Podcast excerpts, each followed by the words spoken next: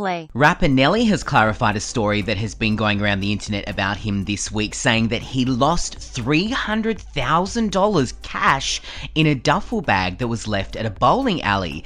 The viral video surfaced of a woman saying that she found the bag, claimed it was Nelly's, and gave it back to him, and he only gave her $100 as a reward. Nelly has jumped on that post on social media to clarify that it wasn't him, it definitely wasn't his bag, and he didn't lose $300,000. What do you reckon? Is this story fact or fiction? For more, download the free LiSTNR app now.